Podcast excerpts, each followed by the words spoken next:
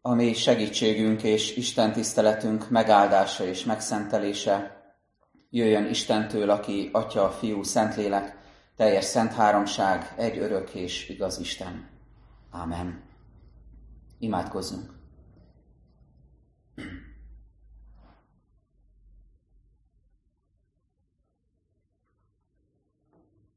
Urunk Istenünk, nagyon hálás a szívünk, hogy újra közösségre hívtál bennünket.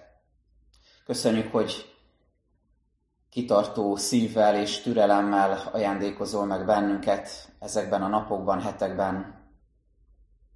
Köszönjük, Urunk, hogy velünk vagy a megpróbáltatásokban, veszteségekben, velünk vagy örömeinkben, a mindennapjainkban és az ünnepnapokon is, a Te napodon is. És köszönjük, Urunk, Mózesnek, az Isten emberének ezt a nagyon őszinte imádságát, ezt a Zsoltárt. Hálásak vagyunk azért, hogy rajta keresztül is, az ő imáján keresztül is tanítasz és nyitogatod a szívünket feléd és a felé, a téma felé, amiről ma szó lesz. Köszönjük, Urunk, hogy meg lehet fogalmazni nagyon kiábrándult és reményvesztett gondolatokat is, amikor az idő kerül elénk, amikor imádkozunk hozzád. Meg lehet fogalmazni azt is, hogyha hiába valónak látjuk az életet, vagy bizonyos részeit annak, meg lehet azt is fogalmazni neked, hogy nem tudunk sokszor mit kezdeni az elmúlt dolgokkal, fájnak, ezek sebeket jelentenek az életünkben, a lelkünkön.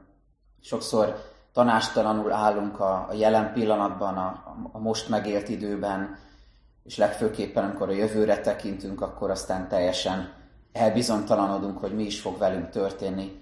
De köszönjük, hogy mindezt neked mondhatjuk el, és téged kérhetünk, hogy taníts bennünket, ölelj át szereteteddel, légy velünk irgalmasan, és mutasd meg, hogy, hogy mi az, amit ma üzenni szeretnél nekünk ezen a délelőttön.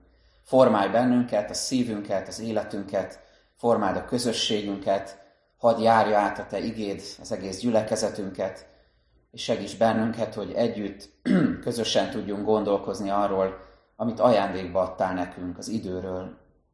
Köszönjük, Urunk, hogy Te örökké való vagy, és mégis megajándékozol bennünket az idővel.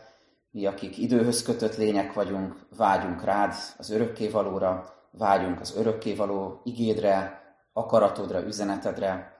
Kérünk, hogy szólíts meg bennünket ma reggel. Amen. Szeretett testvéreim, Isten igét olvasom a Genezis könyvéből, vagyis Mózes első könyvéből, tovább folytatva az ős történetekről szóló tanítás sorozatot.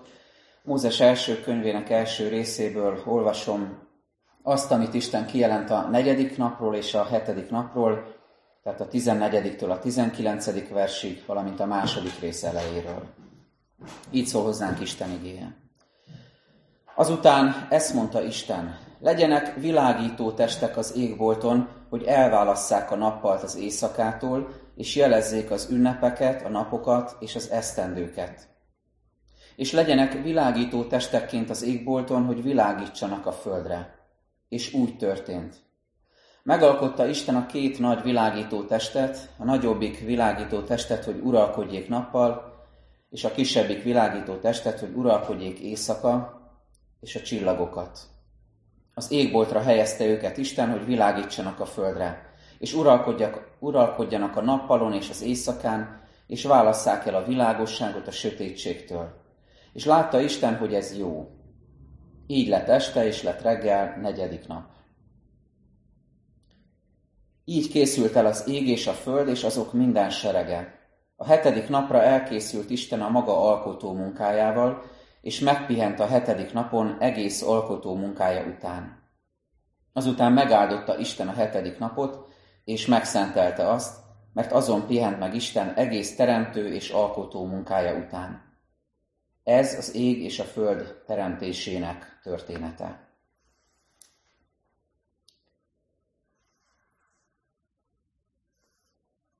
Volt gyerekkoromban egy képregényem, aminek az volt a címe, hogy az idő urai, lapozgattam, és nagyon ijesztőnek tűnt, nagyon misztikus történet volt, egy animációs film alapján készült, és hogy megrettentem ettől a lehetőségtől, hogy, hogy idősíkok között ide-oda lehet ugrálni, és időutazást lehet végrehajtani, és, és valahogy minden összekavarodott ebben a történetben. Egy nagyon szép történet, de számomra akkor elég, elég ijesztő, elég riasztó volt. A mai ige hirdetésnek azt a címet adtam, hogy az idő ura. Mert hogy minden, amit Isten teremt, az hozzá tartozik, és így mondtuk a teremtésnek eddig is minden részletére, hogy Istenhez tartozik, ő az Úr ezek fölött, és így, amikor az időről beszélünk, akkor erre is ezt mondhatjuk, hogy ő Úr az idő fölött. És ez azért felemelő gondolat most délelőtt, mert lehet, hogy néha megrettent minket az idő múlása, a véglegességünk, ami a saját elmúlásunk, megrettent minket, amikor szembesülünk a halállal, az élet mulandóságával, a végességgel, az öregedésünkkel.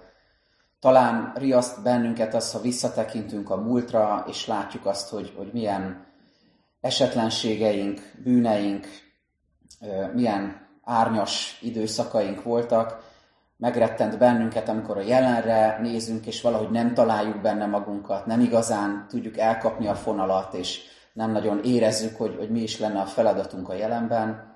Ha jövőre tekintünk, akkor meg pláne ezt érezzük, hogy, hogy olyan megfoghatatlan, kiszámíthatatlan, hogy mi fog velünk történni.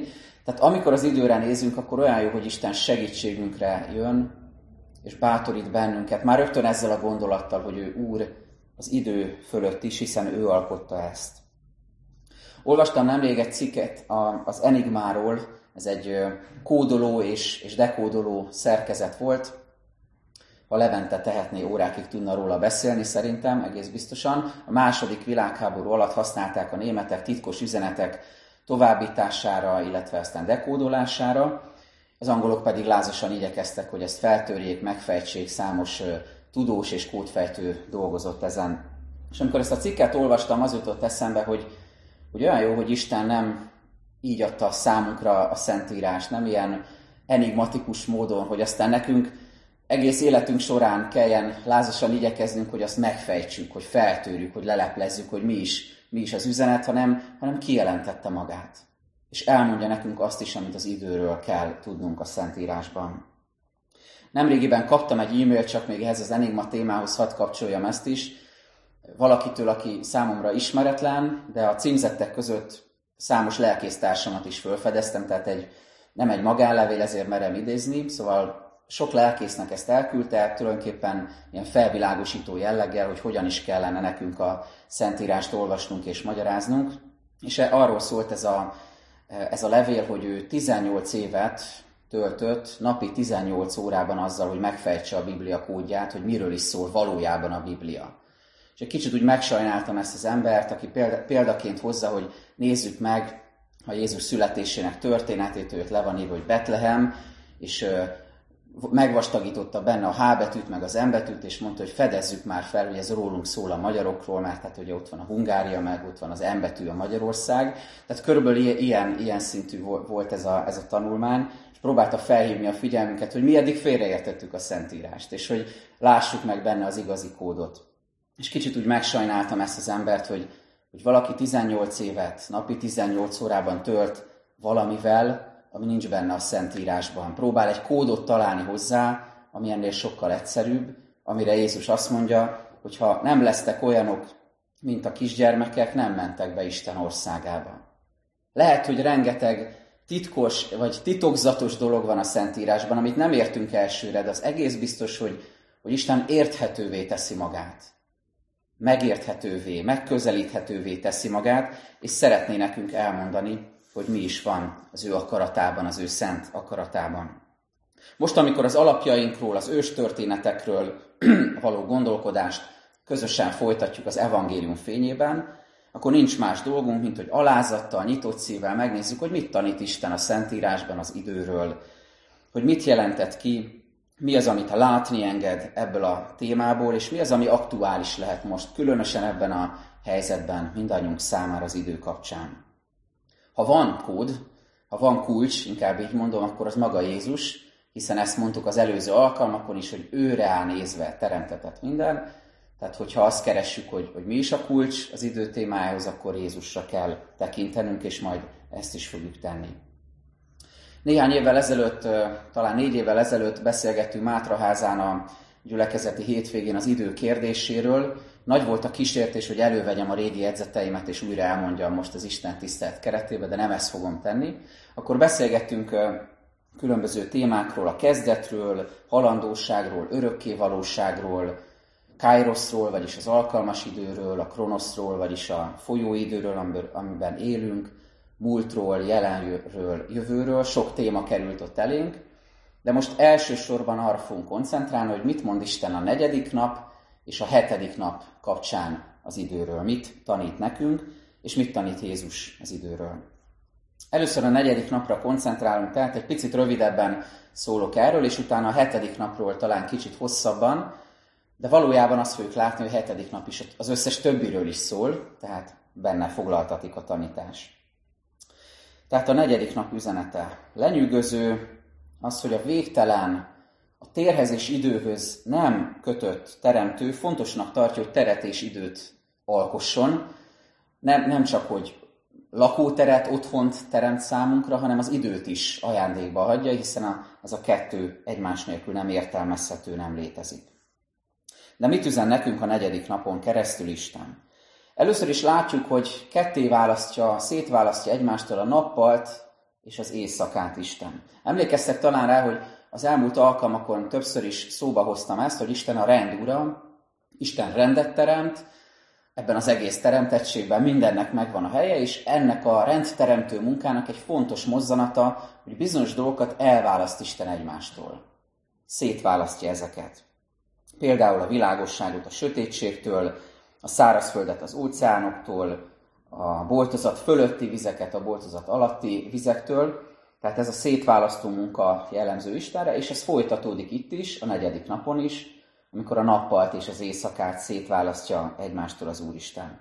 Nem egy öncélú szétválasztási munka, hanem valójában az ember boldogságát, ami örömünket szolgálja, Isten óvó, szerető gondoskodása van ezek mögött. Mi a célja ennek itt a negyedik napon is? Az, hogy, hogy az ember életében minden a helyére kerüljön. Isten a rendura, és szeretné, hogyha mi lelkünkben, a mi életvitelünkben, a mi időbeosztásunkban is rend lenne. Azért, mert ez szolgálja a boldogságunkat. Hadd hozzak ide egy kifejezést, ami mindezt érthetővé teszi.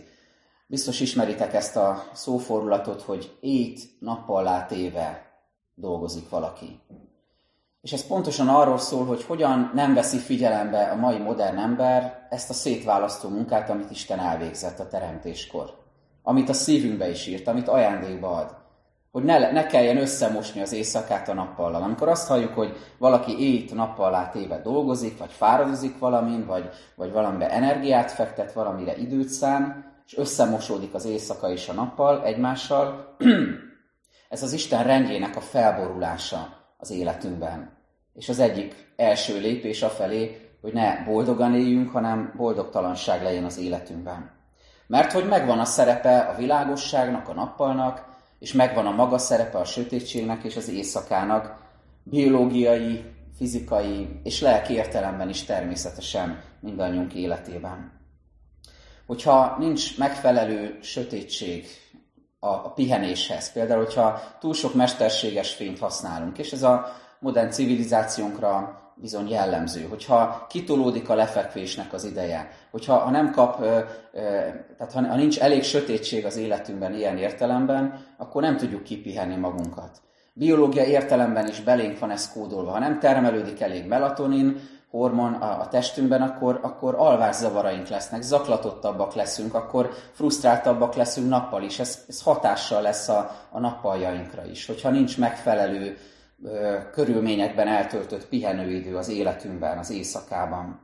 De ugyanígy szükségünk van a világosságra, napfényre. Bizonyára mindannyian tapasztaljátok, hogy mennyire megvidámít minket, amikor eljön a tavasz, eljön a nyár, és több napsütésben van részünk, és úgy, úgy vidámabbak, derűsebbek is vagyunk, amikor, amikor a napfényen lehetünk, és, és ez, ez valahogy az egész testünket, lelkünket stimulálja, és arra emlékeztet, hogy szükségünk van az Isten napvilágára, napfényre, a világosságra. Nem véletlen, hogy óriási büntetés az, hogyha valakit sötét zárkába zárnak. Nagy büntetés az, hogyha ha valaki börtönben van. A következő fázis az, amikor magánzárkába kerül valaki, megfosztják a közösségtől, a szociális kapcsolatoktól, de legdurvább az, amikor valaki egyedül egy sötét szobában kell, hogy legyen, akár napokig. Ez egyszerűen megfojtja az ember szívét, lelkét és testét, mert szükségünk van a világosságra. Az első tehát ez, amit a negyedik napon keresztül üzen Isten, szétválasztja egymástól a, a sötétséget és a világosságot, az éjszakát és a nappalt, és azt mondja, hogy legyen meg mindennek a maga helye az életünkben. A másik, amire figyelhetünk, az égi testek megteremtése. Ezzel kapcsolatban fontos látni, hogy azáltal, hogy, hogy a, a Biblia az égi testek teremtéséről beszél, nagyon világossá teszi azt, hogy, hogy ezek, mint minden alkotó rész a teremtettségben, Isten teremményei, Isten alkotásai. A régiek sok helyen a világban azt képzelték, úgy gondolták, hogy, hogy az égi testek, akár csak a többi természeti jelenség, Istenek, amelyek hatással vannak az életünkre, amik befolyásolják az életünket, amiktől félni kell. És rögtön a Szentírás elején Isten a helyére teszi ezt a kérdést. Azt mondja, hogy ne rettegjetek ezektől. Ezeket én alkottam. Az én kezem munkái. Én formáltam őket. Ugyanolyan műgonddal, mint hogy mindent ebben a hatalmas univerzumban. Minden az én alkotásom. Világosá teszi tehát Isten, hogy ezek teremtmények, ez az egyik. A másik pedig az, hogy ezek jelek, jelzőfények, úgy is lehetne mondani, amelyek jelzik az idő múlását, és jelzik bizonyos alkalmaknak az elkövetkezését. Ez olyan szép ebbe belegondolni, hogy régen, amikor nem voltak még okostelefonok, órák, fali órák és egyéb eszközök, amikkel az időt lehetett volna mérni és megmondani rápillant, hogy hány óra van, akkor a, a régi természethez közelebb élő emberek föltekintettek a csillagokra, holdfázist követték, nézték, hogy hol van éppen a nap az égen, és pontosan meg tudták mondani, vagy elég jó közelítéssel meg tudták mondani, hogy most éppen a napnak melyik szakaszában vagyunk, melyik évszakban vagyunk, hol tartunk az évben, és, és mi fog történni, mikor közelednek az ünnepek. Nagyon fontos tehát, hogy mi is lássuk, hogy ezek jelek, jelzőfények. És ezt azért szeretném hangsúlyozni, mert ez fölhívja a figyelmünket arra is, hogy ne tulajdonítsunk csillagoknak, az égitesteknek mást, mint amit Isten szánt nekik szerepül. Gondolok itt például a horoszkópra, vagy arra, hogy a csillagok állásából akar valaki olvasni, kiolvasni azt, hogy mi lesz az ő sorsa, mi lesz az ő jövője. Gondoljátok, hogy Isten annyira fantáziátlan lenne, hogy 12 féle ember teremtett csupán, amikor bizonyos számítások szerint kb. 100 milliárd ember ért eddig a Földön, beleszámítva mostani csak nem 8 milliárdot is. Gondoljátok, hogy Isten annyira elvesztette volna a kreativitását, hogy 12 féle kategóriába lehetne besorolni az embereket, és azt mondani, hogy ebben a csillagjegybe születtél, akkor ilyen vagy. Isten nem ezért teremtette a csillagokat és a, a különböző csillagképeket sem azért rendezte így, hogy ebből mi kiolvassuk a jelenünket vagy a jövőnket, hanem azért, hogy jelezze az idő múlását, és hogy megmutassa nekünk az ünnepek elközelettét. És a harmadik, amit még szeretnék a negyedik nap kapcsán elmondani, de csak röviden utalok rá, mert majd a hetedik nap kapcsán bővebben szólok róla, ezek az ünnepek, a napok, az esztendők. Hogy nem minden nap ugyanolyan. Hogy vannak hétköznapjaink, és vannak ünnepeink, és Isten csodálatos módon adta ezt ajándékba, de hogy említettem, erről a hetedik nap kapcsán szólok bővebben. Akkor térjünk is rá a hetedik napra, emlékeztetésképpen, tehát a negyedik napról ezt tanultuk, hogy Isten szétválasztotta a nappalt és az éjszakát, aztán tanultuk azt, hogy az égi testeket Isten teremtette, tehát teremmények, nem kell rettegni tőlük, és nincs beléjük kódolva a jövőnk, hanem jelzőfények számunkra, illetve hogy vannak hétköznapjaink és ünnepnapjaink. És akkor nézzük a hetedik nap üzenetét. Ha van előttetek szentírás, akkor kövessétek igeversről igeverse érdemes megnézni, hogy mit tanít nekünk Isten ebben a részletben. Ez már a második résznek az eleje. Az első, amit tanulhatunk, hogy a világ az Úrhoz, a királyhoz, Jézushoz tartozik, és őt dicsőíti. Hiszen így kezdődik ez a rész. Így készült el az ég és a föld, és azok minden serege.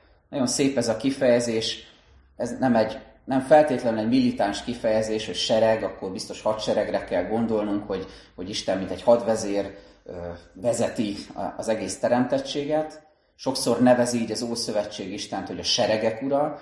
A sereg az azt jelenti, hogy ez, ez a sokaság, minden, minden, amit Isten megalkotott. A láthatók és láthatatlanok, menjen és földön, minden Isten dicsőíti, minden ő hozzá tartozik. Ez az első, amit meglátunk a hetedik nap üzenetében.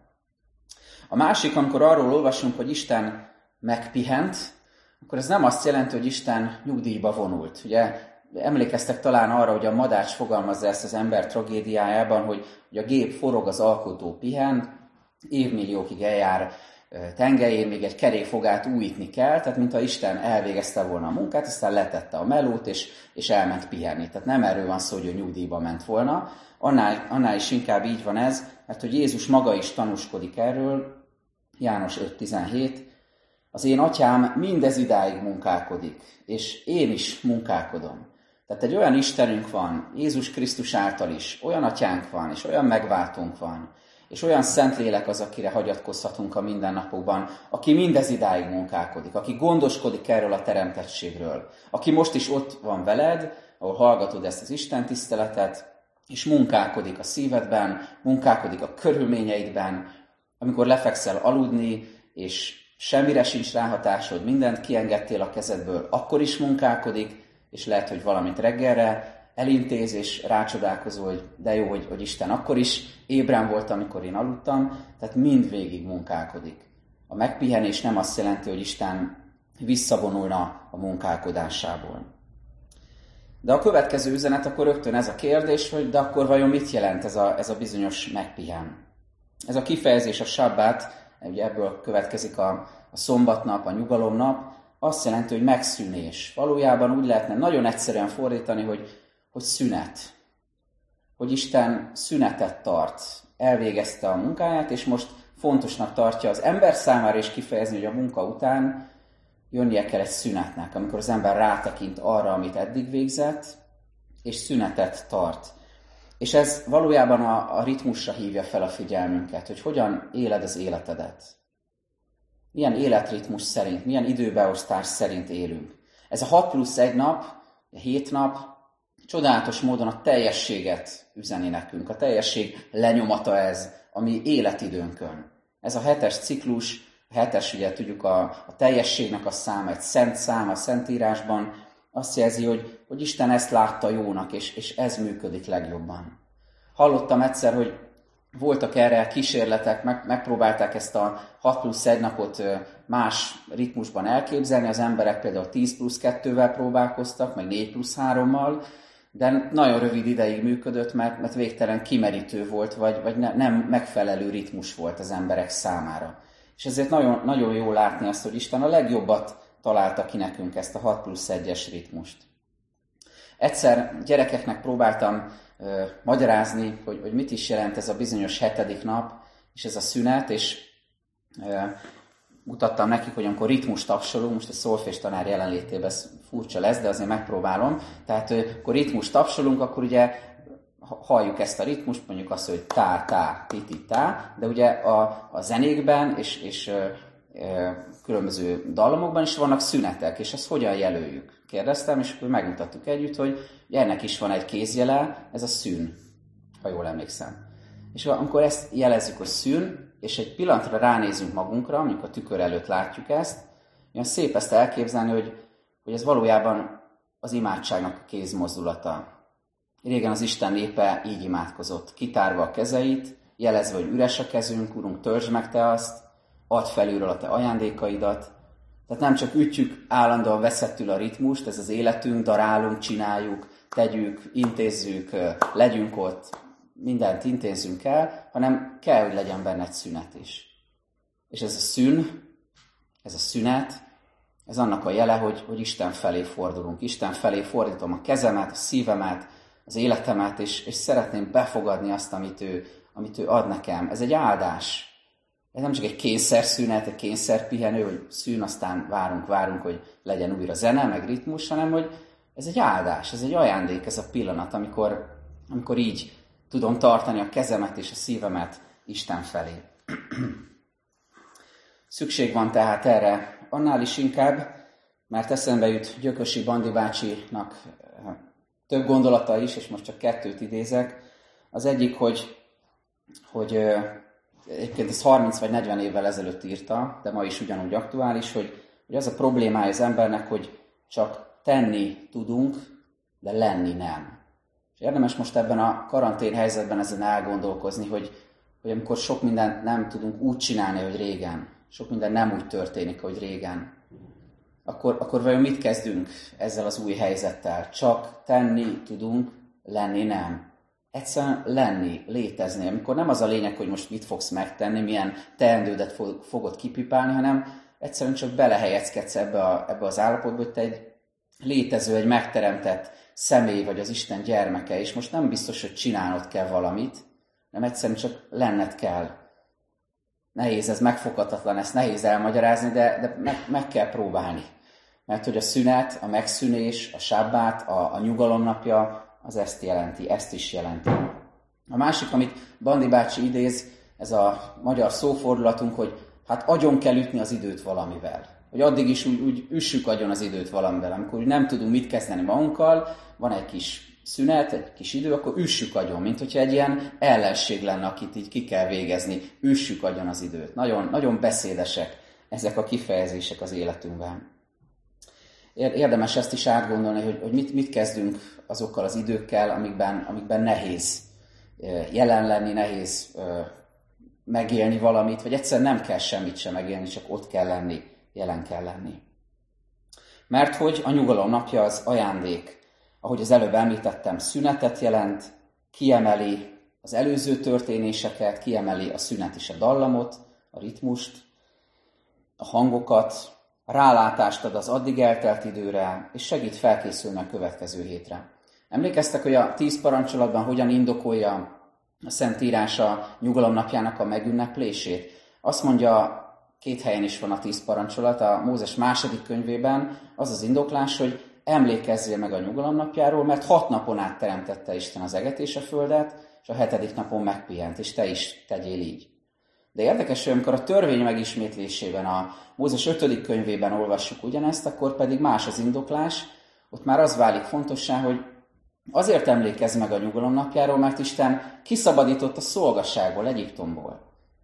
És, és ez nem ellentmondó információ ez a kettő, mert, mert nagyon fontos, hogy Isten megteremtett minket, megteremtette a világot és megpihent.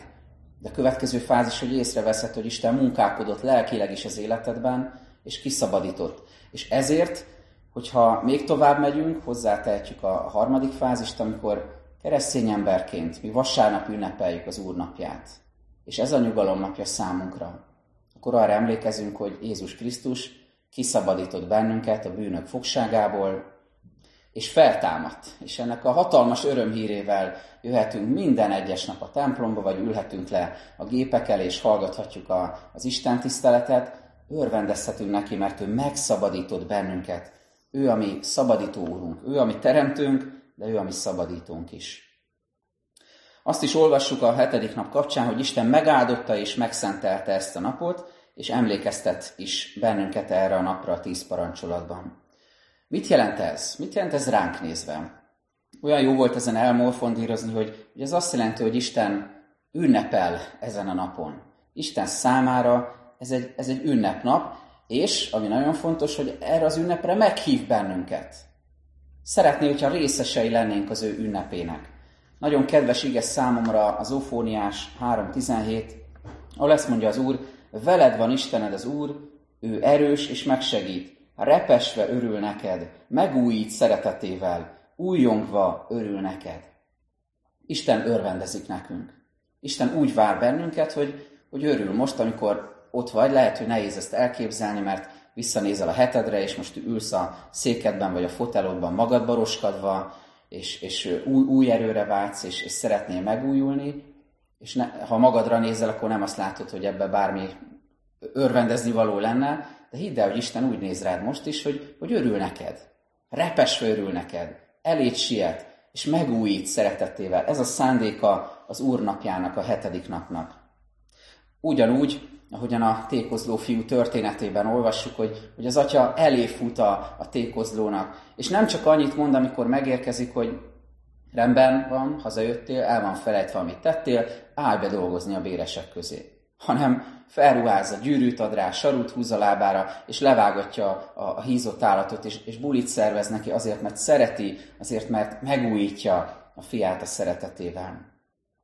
Nagyon fontos, hogy ne úgy kezeljük ezt a hetedik napot, mint hogy minden mást a, a naptárban. Ne, úgy, ne így nézzünk az Isten tiszteletre, hogy ó, igen, be van írva a naptáramba, hogy, bevásárlás, be van írva, hogy főzés, be van írva, hogy meetingek, találkozók, tárgyalások, elintézni való, be van írva, hogy edzés, vagy éppen a kedvenc sorozatot, hogy nehogy elfelejtsd megnézni, most lesz a következő rész belőle, és aztán oda van írva, hogy ja, és Isten tisztelet. És akkor mindegyiket szépen kipipálod, és elégedett vagy a hétvégé, hogy mindent elintéztél. Hanem a hétnek ez a legcsodálatosabb pillanata, amikor Isten kifejezi, hogy örül neked, jöhetsz az ő szeretetébe, és együtt lehetsz vele, és a gyülekezet közösségével. A 122. Zsoltárban van egy ilyen e, ige, amit találtam, hogy, hogy örülök, ha ezt mondják nekem, az Úr házába megyünk. Talán ez minden eddigénél aktuálisabb, hogy mennyire várjuk ezt a hírt, igaz? Hogy, hogy, hogy azt, azt mondhassuk, hogy újra jöhetünk az Úr házába. De addig is, amíg ezt megtehetjük, az otthonainkban örvendezzünk és legyünk közösségben egymással. Nagyon fontos az is, hogy ha már ezt a kifejezést használjuk, hogy Isten tisztelet, a hetedik napra, akkor lássuk, hogy itt valóban az Isten tiszteletéről van szó, és nem a mi mutatványunkról, nem a mi attrakciónkról, nem a mi magánakciónkról, és, és, és nem arról, hogy ez egy szolgáltatás, hogy Isten kiszolgálja a mi vallásos igényeinket, vagy elképzeléseinket, vagy vágyainkat, hanem arról, hogy oda borulunk a mindenható Isten elé, a Teremtő elé. Hódolunk előtte, kinyitjuk a szívünket, és meghallgatjuk, mit mond nekünk ma. És hadd térjek rá a hetedik nap kapcsán egy olyan kérdésre, amit többen föltettek nekem, és szeretnék erre reagálni, hogy de hát akkor ezt hogyan lehet megtenni nekünk? Hogyan lehet megszentelni a hetedik napot? Milyen a hetedik napnak a karaktere? Lehet, hogy csalódást fogok okozni, és nem arról fogok talán beszélni, amire a kérdező utalt, hogy ezt meg ezt meg ezt kell tenni, és akkor jó lesz a hetedik nap. Én pont arra gondoltam, hogy nem az a lényeg a hetedik nap kapcsán, hogy hogy mit teszel tételesen. Hogy, hogy akkor lesz jó egy, egy nyugalomnap, hogyha ezt meg ezt meg ezt megteszed. Hanem arra gondoltam, és ezt látom az igében is, hogy, hogy a lelkület fontos, hogy hogyan vagy jelen ezen a hetedik napon. Mert hogyha igazán megérted és átéled az Isten szeretetének az ünnepét, hogy ő örül neked, hogy vár téged, és meg, akar ajándékozni, és, és része vagy ennek a teremtettségnek, ami örvendezik Istennek, és vele, és az egész teremtettséggel együtt te is dicsőítheted az Urat, akkor ez, fogja igazán érthetővé tenni számodra a hetedik napot. Ez fogja igazán szépé, tartalmassá tenni, és, és akkor a hetedik napod vissza fogja tükrözni ezt, ezt az örömöt, ezt a szeretetet, amit Istentől kapsz. De azért egy-két konkrétumot is hadd mondjak. Isten örül, ha már az öröm felől közelítünk, Isten örül, hogyha bekapcsolódsz az Isten tiszteletben. Örül annak, hogyha megfelelő körülményekkel teszed ezt ebben a különös helyzetben és az otthonaidban. Örül annak, hogyha ezt nem egy bármelyik másik YouTube videóhoz hasonlóan nézed, lájkolva vagy diszlájkolva, mert mind a kettőre van példa, hanem, hanem úgy, hogy, hogy ez az Isten tisztelet, amint te részt vehetsz, és az Isten szava szólít meg téged személyesen. Isten örül, hogyha együtt ebédelsz a családoddal, és hogyha egy kicsit jobban oda tudsz fordulni feléjük, mint a hétköznapokban teszed esetleg. Valódi érdeklődéssel, valódi figyelmességgel, kérdezve, és nem arra várva, hogy, hogy te elmondhassd, amit te akarsz, hanem igazán figyelmes szívvel jelen léve az asztalnál. Hogy ne csak azok a beszélgetések legyenek közöttünk, hogy add ide a sót, meg ki fog mosogatni, hanem egy kicsit mélyebbre is tudjunk menni egy családi körben, akár az igéről is beszélgetve. Isten örül, hogyha ha tudsz egyet sétálni, ha ki tudsz menni a szabadba, talán egyre inkább lehetőségünk lesz most már erre. Ha tudsz egy, egy mélyet szippantani a levegőből, és érzed, hogy a teremtett világ része vagy, ez is őt dicsőíti. Isten örül, hogyha ha tudsz pihenni, ha tudsz egyet szundítani, és egy kicsit kisimultabbak lesznek az idegpályáid, és ez jó hatással lesz a családodra is. És Isten örül, hogyha akár a szolgálatra is jut időd és helyed a nyugalom napján. Hogyha felhívsz valakit, ha érdeklődsz valakiről e-mailben, telefonon, ha, ha gondolsz valakire imádságban, vagy valamilyen konkrét cselekedetet megteszel, ami nem rólad szól, hanem valaki másról. Isten ebben is örömét leli, és ez is őt dicsőíti. De hadd mondjam ennek a sornak a végére az, hogy de irgalmasan néz rád akkor is, amikor mindezt nem tudod megtenni. Amikor felhalmozottak a tennivalóid, amikor még mindig maradt munka vasárnapra, amikor nem tudtad másként rendezni, és muszáj ma valamit megcsinálni, Isten ekkor is irgalmasan néz rád. Mert nem a tételes parancsok betartását kéri számon rajtad, mert Jézus azt mondja, hogy a nyugalom napja van az emberért, és nem fordítva. Érted van a hetedik nap, mint ahogy minden más a teremtettségben is ez őt dicsőíti. Beszéltünk a negyedik napról, a hetedik napról, és végül csak nagyon röviden egy-egy impulzust hadd villancsak fel, egy-egy ilyen fénynyalábot hadd villancsak fel az, az evangéliumból, hogy mit jelent az idő Jézus számára. Ezek tényleg csak impulzusok, vigyétek magatokkal, gondolkozzatok rajta, hogy hogyan mutatja be az új szövetség, hogyan mutatja be Jézus az időt. Az első ilyen impulzus, hogy Jézus az idő közepe. Olyan szép az, hogy tőle számítjuk az időt, mint hogyha valóban ő lenne középen, mi volt előtte, mi volt Krisztus előtt, és mi van Krisztus után. Most Krisztus után 2020-ban élünk, és éljük meg mindazt, amit Isten enged tapasztalnunk. Pálapostól írja a Galatáknak ezzel kapcsolatban, Galata 4.4, de amikor eljött az idő teljessége, Isten elküldte fiát. Ez az idő közepe. A következő az időzítés. Figyeljétek meg, hogy Jézus felváltva használja ezt a két megközelítést, kifejezést. Egyrészt azt, hogy nem jött még el az én órám, több ilyen hely is van, amikor erre utal, és olyat is mond, hogy eljön az idő, és az most van. És ennek a kettőnek az egysége adja meg az időzítést. Hogy mikor kell valamit Jézusnak megtennie, és mikor kell még várnia valaminek a beteljesedésére. És ez a mi életünkre is igaz. Jézustól kérjük el az időzítést. Mi az, amikor még valaminek nincs itt az ideje, és mi az, amikor viszont már pecsétet ad, áment ad valamire Jézus, és akkor viszont lépnünk kell. A következő az alkalmas időnek a kihasználása, Efézus 5, 15, 16. Jól vigyázzatok tehát, hogyan éltek, ne esztelenül, hanem bölcsen, kihasználva az alkalmas időt, mert az idők gonoszak. A következő az Abcsel egy hétben, akkor ezt mondja Jézus, nem a ti dolgotok, hogy olyan időkről és alkalmakról tudjatok, amelyeket az Atya a maga hatalmába helyezett. Ez nagyon fontos az idő kapcsán, hogy, hogy amit Isten nem jelentett ki, nem mondott meg pontosan, azt ne akarjuk tudakozni. Az, az el van rejtve előttünk. Nagyon fontos, hogy, hogy amikor Isten megmond valamit pontosan, akkor arra álljunk rá, de ha nem, akkor ne akarjuk azt kikutatni, ne akarjunk olyanról tudni, ami nem a mi hatalmunkban van. A következőt már említettem, a nyugalom napja kapcsán Jézus mondja, hogy az ember fia ura a szombatnak, jó ebben ezen a mai napon is megnyugodni és ebben örvendezni. És az utolsó ebben a sorban az, hogy ez nem egy ige, csak egy gondolat, hogy figyeljétek meg, hogy Jézusnak mindig volt ideje mindenkire. Senkit nem küldött el. Miből fakadt ez, hogy mindenre volt ideje, pedig rendkívül szoros volt az időbeosztása? Hogy mindig töltött időt az atyával, hogy mindig félrevonult, imádkozott, vele volt, közösségben volt, és ebből fakadt az, hogy mindenkire mégis volt figyelme, szeretete, türelme. A befejező gondolat pedig arról szól, hogy vár ránk egy végső nyugalom.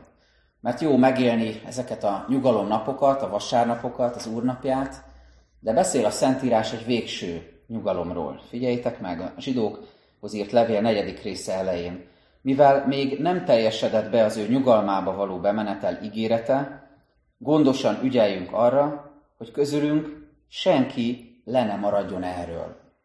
Csak hadd bátorítsalak benneteket ebben, hogy, hogy nagyszerű, hogyha ha vannak szuper vasárnapjaitok. Na, nagyon jó, hogyha ha tudtok kicsit szundítani, ha akár ebben a mostani helyzetben 5-6 Isten tiszteletet, ige magyarázatot is meghallgattok. Nagyszerű, ha együtt tudtok ebédelni a, a családtagjaitokkal, és azt mondjátok a végén csettintve, hogy na ez egy jó vasárnap volt.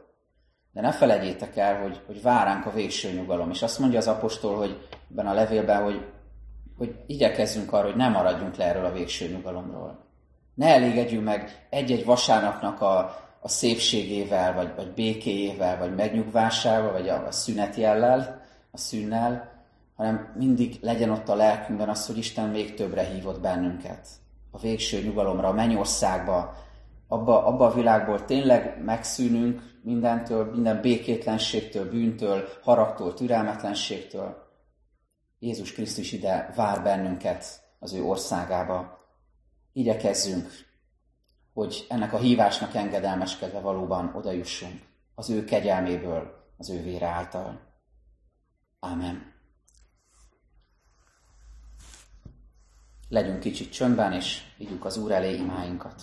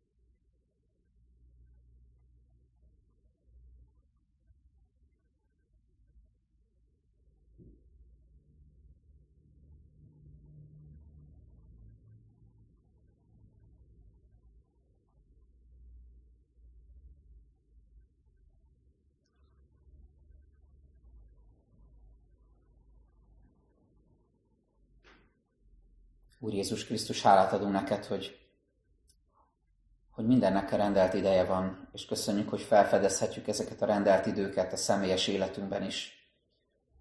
Köszönjük Jézus, hogy Te az Atya által adott menetrend szerint, az, az Atya akarata szerint éltél és szolgáltál itt közöttünk.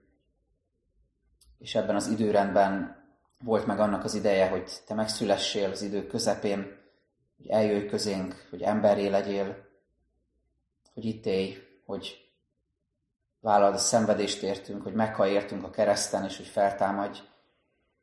Köszönjük, Urunk, hogy, hogy tanítasz bennünket a, az idő kapcsán, és figyelmeztetsz, és, és ugyanakkor bátorítasz is minket, hogy tudjunk rátekinteni arra, hogy hogyan éltük meg akár ezt a hetünket, és hogyan nézünk a következőre, mi az, amit lázasan igyekszünk belezsúfolni az időbeosztásunkba, és mi az, amiről elfeledkezünk, pedig alapvető lenne.